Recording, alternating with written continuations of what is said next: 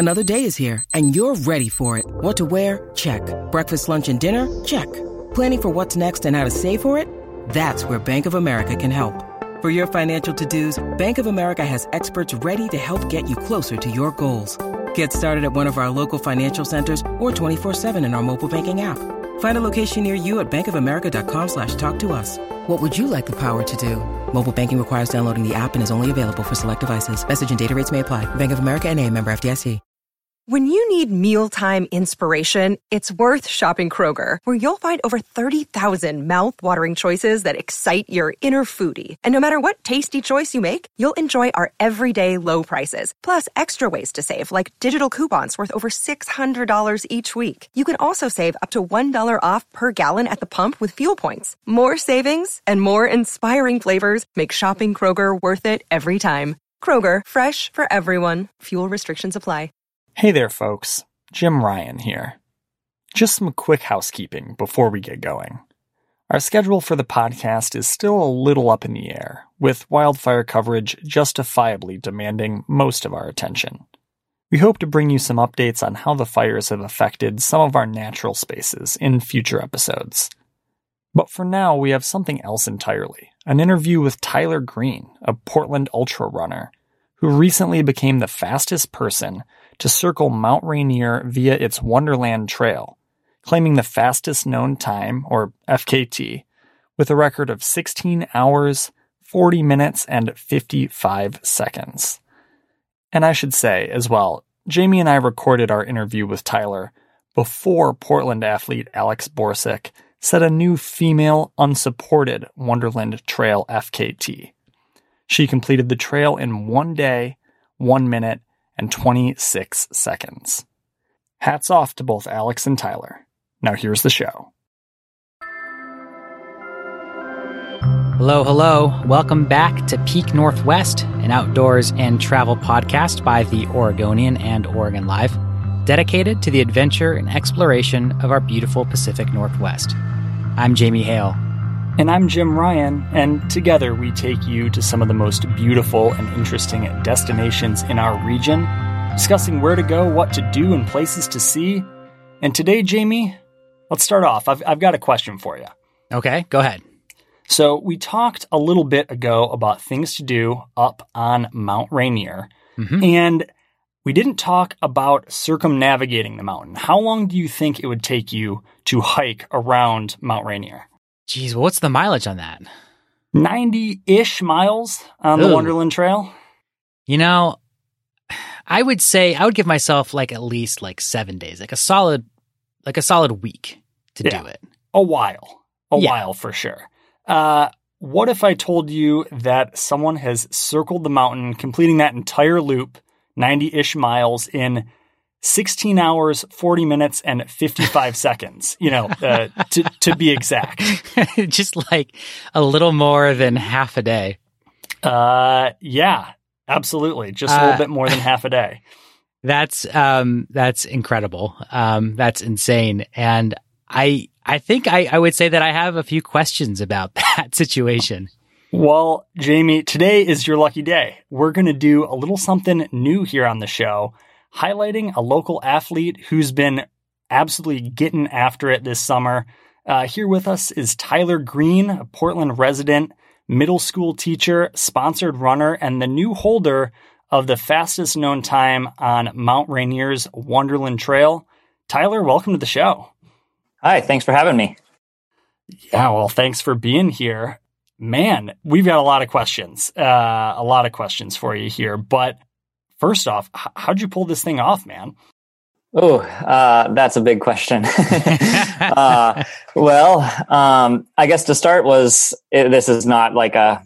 It definitely wasn't a a one year thing, or that it was something that I just got a wild hair and, and thought about it. It's been on my mind for quite a while, and kind of developing into um, the runner that I am today. That took quite a while, and then to to kind of have the confidence to go after something as big as the Wonderland Trail.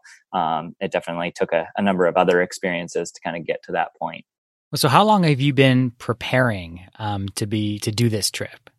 Well, I so I consider myself an ultra marathon runner and specifically trail runner. Uh, and and then the mountains are are really uh, what I what I love to run in most of all. And so I've been doing ultra ultra marathons for about five years, and that started with um, a 50k down in the McKenzie River, um, and has kind of built up in mileage over time to where last year I did three 100 mile races.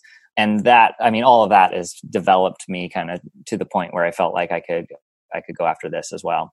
Very cool. And Tyler, before we jump into maybe some of the specifics on, you know, I guess I went for the big fish first. How'd you pull this off? But uh, I suppose I should back up. We should back up. Uh, I referenced a thing called the fastest known time, which uh, that's fairly self-explanatory. You're the quickest person to run around the mountain.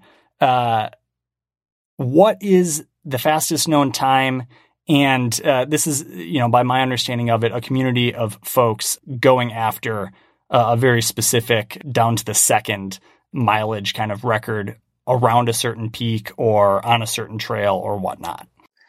Yeah, the, the, idea of fastest known time it was started by a couple guys from Colorado who just started looking at these routes and saying, "Well, how fast could we do them?" And then started some message boards uh, to collect all of these times in one place, and then that has blossomed quite a bit uh, to a new website that uh, that is a, a, big database of every effort that anyone has ever run, and people submit their um, GPX tracks. So using GPS capabilities and following the route that they take, they send that in and verify it through this website.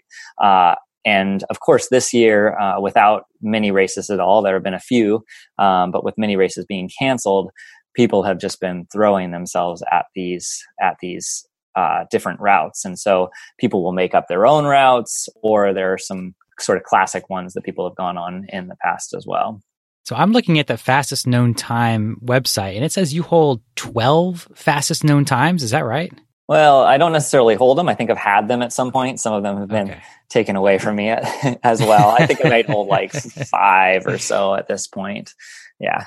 Well, so when you were looking at doing the Wonderland Trail, what was the the previous fastest known time, if there was one, that you were kind of aiming to to unseat? Yeah, that's a part of the intrigue of this whole story. So, uh, to start off with, there's this really nicely produced video um, on YouTube that you can find about the Wonderland Trail, and a guy's effort. His name's um, Gary Robbins, who broke the record by, I believe, two hours. Um, and he he put he set the mark at 18 hours and 53 minutes. And then a couple years later, uh, a guy from Ashland, uh, Ryan Ghelfi, who's about also a buddy of mine and has kind of helped me to, to prepare for this as well. He uh, broke that time by about 20 minutes, so it was down to 1827.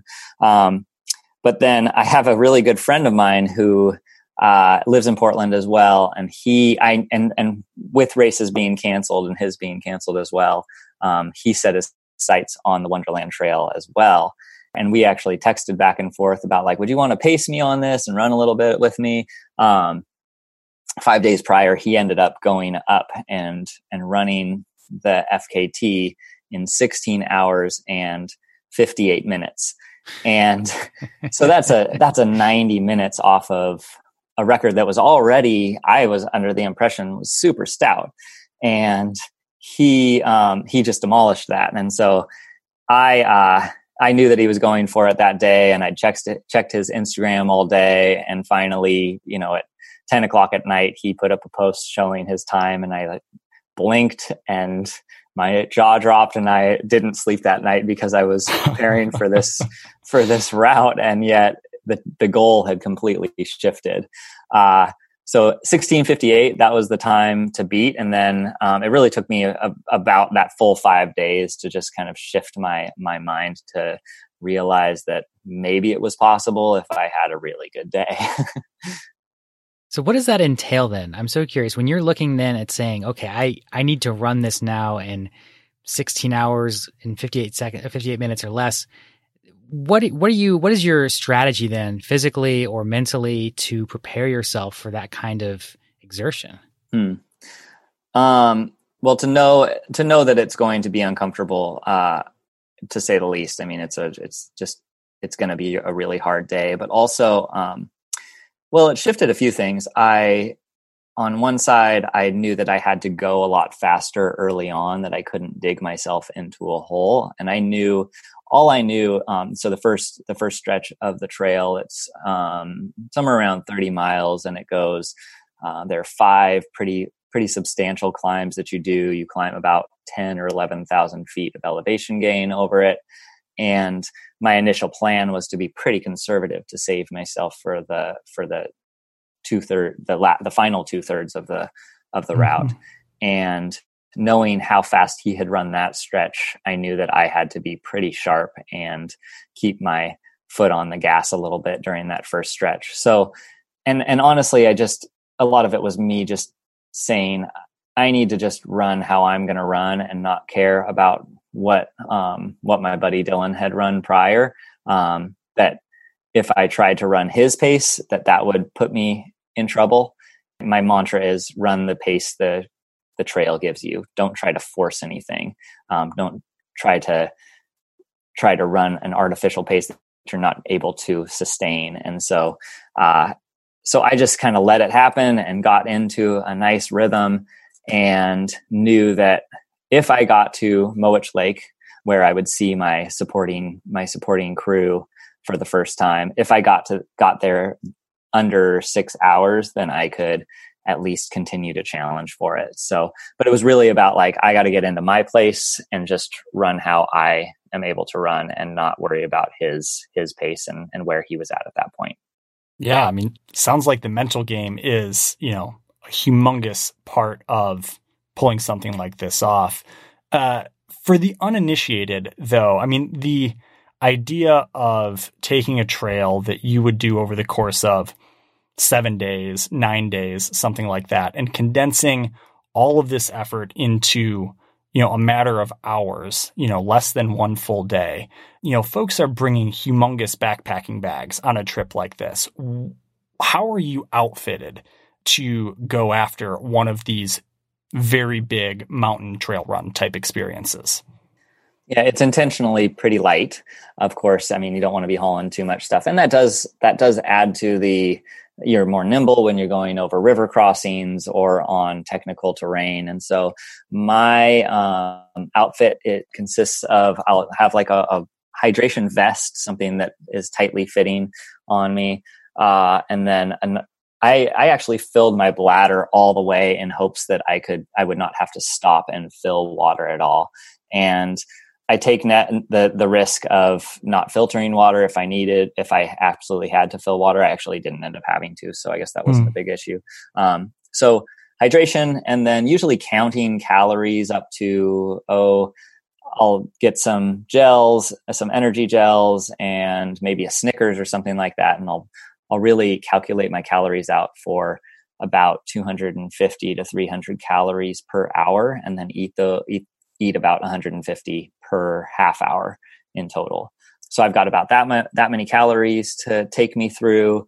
Uh, besides that, I have my uh, my trail shoes and and poles, um, and what else? Maybe a light jacket as well. Um, and then I also bring my Garmin InReach Mini, which is a device that would allow me, if I were to get in trouble, to um, to text my supporting crew or to send an SOS message if something really went wrong. And so that leads me to my next question then, which is uh, you did this trip supported, which means, as far as I know, that you have folks out on the trail who are going to run with you, who are going to maybe uh, have some food for a resupply for you. Um, walk us through the logistics a little bit of how you actually plan and then execute uh, a, an undertaking like this. Yeah, so within the FKT website, you'll see there are actually a number of different categories. There's unsupported, which means you're just on your own. You can fill up water in sources that you find on the trail, and that's it. And and then there's uh, supported and self-supported, where you actually self-supported would be you you leave some gear out for yourself or something and have maybe a cache available to you. Mm-hmm. um, so the, the supported effort is there your your crew is out there to help you in whatever capacity you choose. I mean you, they can't carry you and they can't drive you from place to place of course. Uh, so that for me meant uh, i had a group my my wife and three buddies of mine and i had each of them kind of covering a certain area for me to run with me and um, take care of some needs they carried a couple bottles a bottle of coke and a bottle of energy drink for me um, for when I needed that, uh, as well as just to be company and and to give me um, some moral support. And then they also met me at three different pla- uh, four different places uh, along the trail so that I would, I we did it really quickly where I would come into, for instance, Mowich Lake in the first 30 miles, um, basically dropped one backpack, put on a different backpack, um, ate some watermelon and, that they cut up for me and then i was off. And so and that was a goal of mine was just to not stop at all just to keep walking through. So they were just walking with me and i was eating and then they're like all right let's go. See you in the next place. Uh, so and it's a big day for the crew as well. I mean oh yeah. it's it's like two and a half three hours to the first spot another three hours to the next spot. So they're they're working really hard. And then of course their stress is up high as well waiting for me Well, let's talk about the Wonderland Trail itself for a minute. So, I mean, this is obviously one of the most beautiful hiking trails in the Pacific Northwest. It's, you know, one of the most beautiful mountains in the region as well. What can you tell us about the trail and what's so special about it? Maybe, you know, paint a picture for those of us who have not seen it or have not been up there to Mount Rainier. Yeah, and I would add that it's it's beyond just the Northwest. It's one of the best trails in the world. Um, and I've been to a number of places, but um, actually, Dylan, my buddy, he's he's trail run and and raced all over the world, and he's like, I put that up there with you know Mont Blanc, um, with some of the some of the most epic trails out there. So, uh, the Wonderland Trail, um, I know Timberline Trail is is nearer to Portland, and I would say it, it has its similarities. You're going in and out of these deep canyons. Um, deep into old growth forests and then slowly making your way up into alpine meadows and up into even like high alpine areas that are just you know rock and snow fields and I, the wildflowers are ridiculous right now as well. It goes by um, like right next to um, the Carbon Glacier, so you're just looking over to the right and, and seeing this amazing glacier. Then you can hear the the hear rocks and, and ice falling off of it as well. It's it's a it's a spectacular spectacular trail and incredibly burly. I mean, we talk about the the distance, but also the elevation gain. It has about twenty four thousand feet of elevation uh, gain, which means you're going up twenty five thousand feet, but you're also going down twenty five thousand feet, and that takes it out of your quads as well. Yeah, I imagine that kind of trail. There must be some very specific challenges of you know, not just hiking it, but doing what you're trying to do and running it in a short amount of time. So, what are kind of the specific challenges about that trail? Yeah, you know, I think uh, to to talking about that mental game, one of the things that I've learned is that breaking it into chunks has really helped. The first third, just being calm and and just kind of letting the miles slide by in that time. Um, so in that first stretch, there's five climbs that are anywhere from I think three thousand feet to fifteen hundred feet. Uh, I think I, I kind of mentioned that that stretch of the trail as well. But then it descends really, really far down into um, the Carbon River Valley and then back up. And one of the biggest challenges for me was that I forgot about a couple climbs, and that really meant that really messed with me mentally. Uh, so it was a big, long climb, um, and then a short descent, and then this is the thing that I forgot was another. I think it was a three. 3,500 foot climb and then a 1,500 foot descent and then another 2,500 foot climb and you're in high altitudes so, or higher altitudes so you can you can feel that as well but going downhill uh, that that takes a lot out of you. Um, but I think the biggest thing is all the climbing that you do, and it just accumulates over the entire day. Yeah. So, from maybe the most difficult thing to, I don't know if this is even possible, Tyler, but to pick out a singular highlight or moment or place on the trail hmm. that was a number one, your favorite of the day.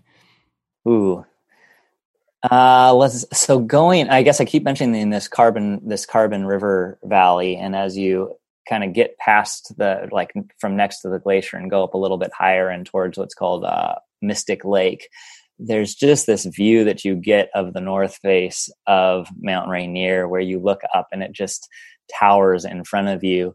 And I think that, of course, it's gorgeous. And then it also just gives you this sense of awe and almost terror for how mm. big this mountain is. I mean, growing up in, in Oregon, we didn't really go up to Mount Rainier. We spent a lot of time on Mount Hood and, and Mountain Hood is Mount Hood is big. It's it's just it's still like pretty manageable compared to what you get up in Mount Rainier. It's just so massive and and the surrounding area is pretty rugged as well. So um yeah, that that that spot especially just the view of the mountain itself that was pretty special to me. Now, Tyler, I know you talked a little bit about sort of the, the mental game and some of the, the physical aspects of it. Um, I'm curious about the emotional aspects as you're talking about some feeling of that awe and you know feeling those really uh, those really big kind of uh, emotions there up in the mountain, and then you're also at the same time accomplishing this really great accomplishment. Um, of course, you don't know at the time, I assume, in the middle of it that you're about to you know get this fastest known time and, and beat out your buddy. But what is what are some of the emotions that are going through you as you're undertaking this experience? Hmm, yeah, I think it's you're pretty frayed by the end of it, um, just from from everything, all of your energy being poured out throughout the day. Um, but I definitely had highs and lows where I thought, oh, of course, I'm going out there for the record, but I also want to enjoy this incredible experience of of going around a mountain. And I think that there really is something special about about mountain circumnavigations and seeing them from every aspect and having this just living out this story throughout the day. Um, and with that, I think you know when you're getting into the if if we really like kind of put this into story form, when you're getting into like the rising cli- the rising conflict and and the climax of the story, um, towards the end you go up into the highest point. It's called Panhandle Gap, and then uh, shortly after that, Ohanapecosh Park. And those were places where I actually thought I was far beyond or far behind the record. And so it was really this conflicting these conflicting emotions of here I am, a gorgeous place, so privileged and amazed to be in this this glorious landscape and yet feeling pretty down because I was going for a record as well and then also kind of just feeling like I, my legs are done and that I'm pretty exhausted. And and so it's yeah it's a it's just a unique experience to have all of these things running through you at one time and and trying to enjoy this moment and yet at the same time really wanting to just be done uh, and yeah so those are those are some kind of those are some really unique existential moments that i think you get from from these efforts when you're going really hard and, and, pushing yourself at this sort of level. And I think for me, like pushing myself to a level that I haven't really gone before, um, that's really special and something that I think I can bring with myself, bring with me into, you know, for instance, the school year and, and thinking about resilience and, and perseverance and, and the importance of challenge in our lives. Um, how does your running mesh with your time in the classroom with children under you know more normal circumstances and curious now you know amid the coronavirus pandemic what that looks like for you uh, I so I teach health and wellness for sixth graders and seventh graders, and one of the biggest things that I talk about, or one of my favorite lessons that I lo- like to teach them, I should say, is about like this idea of flow state or or being in the zone. And that usually being in the zone this flow state it's not that it's not that like we're able to it's not a place of relaxation. It's a place of challenge and and meeting the challenge with the skills that you have and that that's when we feel most alive and that's when we're um, we're most at one with ourselves and and really happy. And if i can impart that on my middle schoolers this idea that like challenge is an important part of our lives and that when we rise to the occasion we will grow and then we'll be able to rise to the next occasion that might even be more difficult than the next time. Um, that's something that i just i want to impart on my on my students for sure. Absolutely. I love that. That's such a great message and it seems like it's just really really appropriate for the time as well. So mm-hmm. um, thanks for for learning that and for teaching it to the younger generation. That's super valuable. Yeah and i think it's tough because i think the idea of doing something this big it's I've I've often gotten people that are just saying, "Oh, you're so amazing," and yet each person has their own challenges that are in front of them, and everybody's everybody's doing something that is, I would say, it's it's different, but it's not more or less inspiring or, or exciting. It's just it's their challenge. It's it's their adventure that they're they're leading, and so my my job is just to say, what is that thing for you? What is that thing that you want to go after? Cool, man. Well, I want to hear more about some of your other recent big runs, but why don't we do that right after a short break?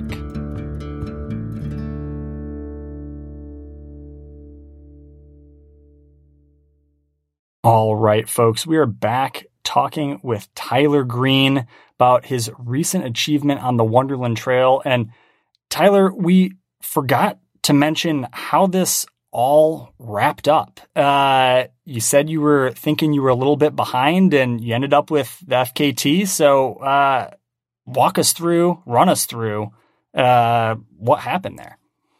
Yeah, um, towards the end, you go to a place called Box Canyon. There's a, a, trailhead there where my crew met me, and I had actually I thought that going through that that area, Panhandle Gap and Ohanapecosh, that I was quite a bit behind and was really struggling with this experience and, and, as a whole and and kind of down on myself that I wasn't going to make it. And I, I, got down to my crew and they said oh you're ahead of schedule. And I had kind of messed up the time as far as how much time was necessary. But what was cool about that is just like my I I felt like my legs my my climbing legs were completely spent.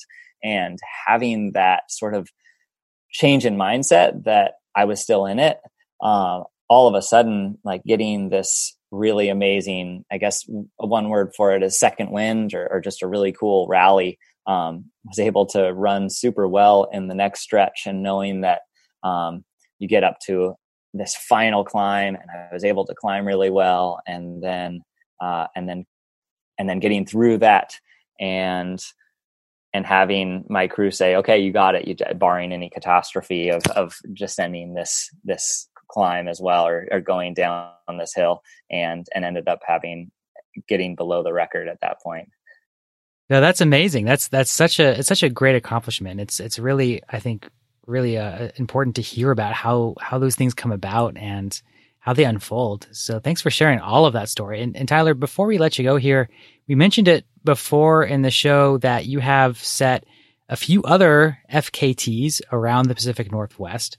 Um, you know talk us through just maybe like two or three of the ones that like really meant the most to you. Uh, yeah, you know, actually the the biggest one for me, um, and and not necessarily in size, but the Timberline Trail, which I think you guys did a podcast about not too not yeah, long ago as that's well. right. Um, that one is that's that's the trail that's probably nearest to my heart and was the the trail that I really fell in love with trail running through. Uh, but that one I did a couple years ago and um, was really a special day for me to to go through that. You know, I'd actually had my dad.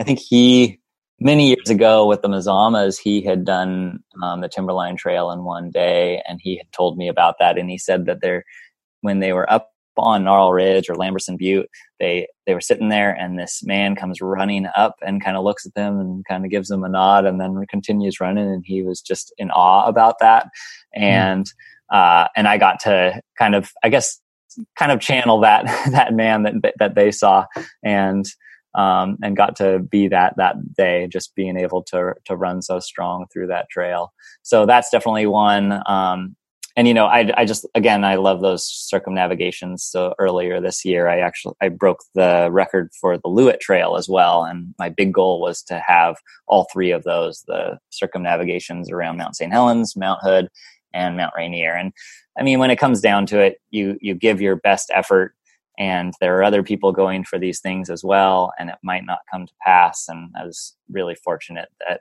uh, that I was able to have all three, even just for a little while. I currently hold them, but who knows? Any day someone could take them. Tyler, we are in awe of your abilities here. Thank you so much for coming on the show. Um, so, for folks who want to keep up with your runs, because I'm sure you have more of these to come, um, how should they keep up with you here? Uh, yeah, you can follow me on Instagram at Narrow Green Arrow. And my wife and I, my wife's also a trail runner, and we have a website at www.ultrasidehustle.com. Those would be the two main places that you can you can follow us. Perfect. Tyler, thanks so much for coming on again and good luck out there. Thank you so much. Jamie, that was a really fun conversation with Tyler. I mean, you and I both like getting out in the mountains and pushing ourselves, seeing beautiful places, but I think this trip, I know this trip is many notches above uh, what you and I are up to. And it's cool to hear someone who's just getting after it you know, really ridiculously hard in the mountains here uh, in the Northwest. But Jim, I got to ask, I'm seeing on Tyler's fastest known times that he has one doing the Wildwood Trail, which I know that you also ran recently. So what do you think? You're going to go after his time of three hours, 22 minutes, and one second? Uh, let's just say that uh, my emphatic two letter response of no, uh, that is not happening. I was stoked to just make it through the Wildwood Trail. Uh, my my run was much more of a uh, a hike and a hobble, and you know whatever I could do to get through the end of it. Uh, where for Tyler, I'm sure he was excelling. Let's say at the end of his Wildwood run. So, yeah, uh, count me in as a solid no on that one. I think a hike and a hobble can describe a lot of uh, experiences for those of us who go out there on these trails. But hey, anyone who wants to continue to try to uh, excel themselves and maybe challenge some fastest known times, you can find all of these fastest known times at fastestknowntime.com. There we go. Uh, easy to remember, Jamie. But I think for now, it is time to say goodbye. Until next time here on the podcast, you can watch our videos on the Oregonians YouTube channel, follow us on Instagram at Peak Northwest, and view all of our travel and outdoors coverage on OregonLive.com slash travel. You folks enjoy the show, please leave us a rating or review wherever you listen to podcasts. And if you want to support this podcast and our local journalism, please consider a subscription to Oregon Live. You can find details about how to do that at OregonLive.com slash pod support. This episode of the show was produced by me, Jim Ryan, alongside Jamie Hale and Elliot Njus. Stay safe and happy travels, everyone. Until next time, we leave you with this 10 seconds of Zen.